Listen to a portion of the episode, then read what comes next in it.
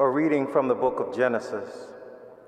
God said to Noah and to his sons with him, See, I am now establishing my covenant with you and your descendants after you, and with every living creature that was with you, all the birds and the various tame and wild animals that were with you and came out of the ark.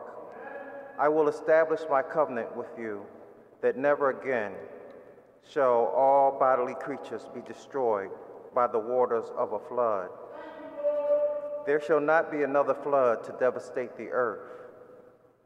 God added, This is the sign that I am giving for all ages to come of the covenant between me and you and every living creature with you.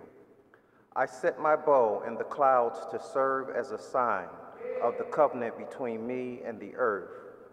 When I bring clouds over the earth, and the bow appears in the clouds, I will recall the covenant I have made between me and you and all living beings, so that the water shall never again become a flood to destroy all mortal beings.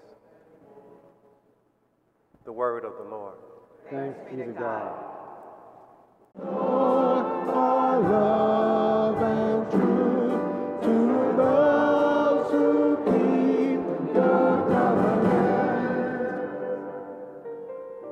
Good and upright is the Lord, that he does he show sinners the way.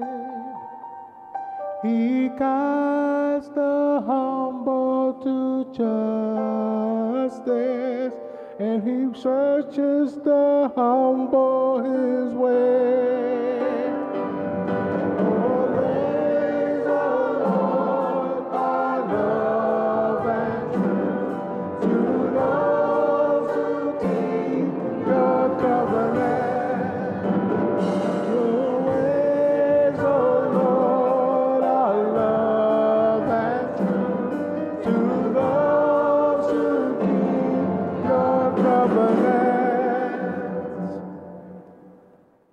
Reading from the first letter of St. Peter.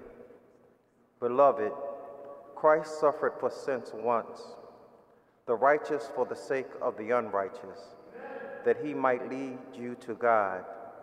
Put to death in the flesh, he was brought to life in the spirit. In it, he also went to preach to the spirits in prison, who had once been disobedient, while God patiently waited in the days of Noah during the building of the ark, in which a few persons, eight in all, were saved through water. This prefigured baptism, which saves you now, it is not a removal of dirt from the body, but an appeal to God for a clear conscience through the resurrection of Jesus Christ, who has gone into heaven and is at the right hand of God, with angels, authorities, and powers subject to him. The word of the Lord. Thanks be to God.